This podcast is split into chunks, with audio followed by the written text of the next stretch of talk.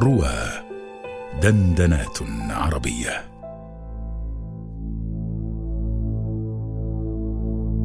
يا ولدي. وكن بسيطا يا ولدي. حسن المعشر. بطيء الغضب سريع الفيء. واغضض الطرف عن الذلات. وتجاوز ثم تجاوز ثم تجاوز. كن يا ولدي سهلا.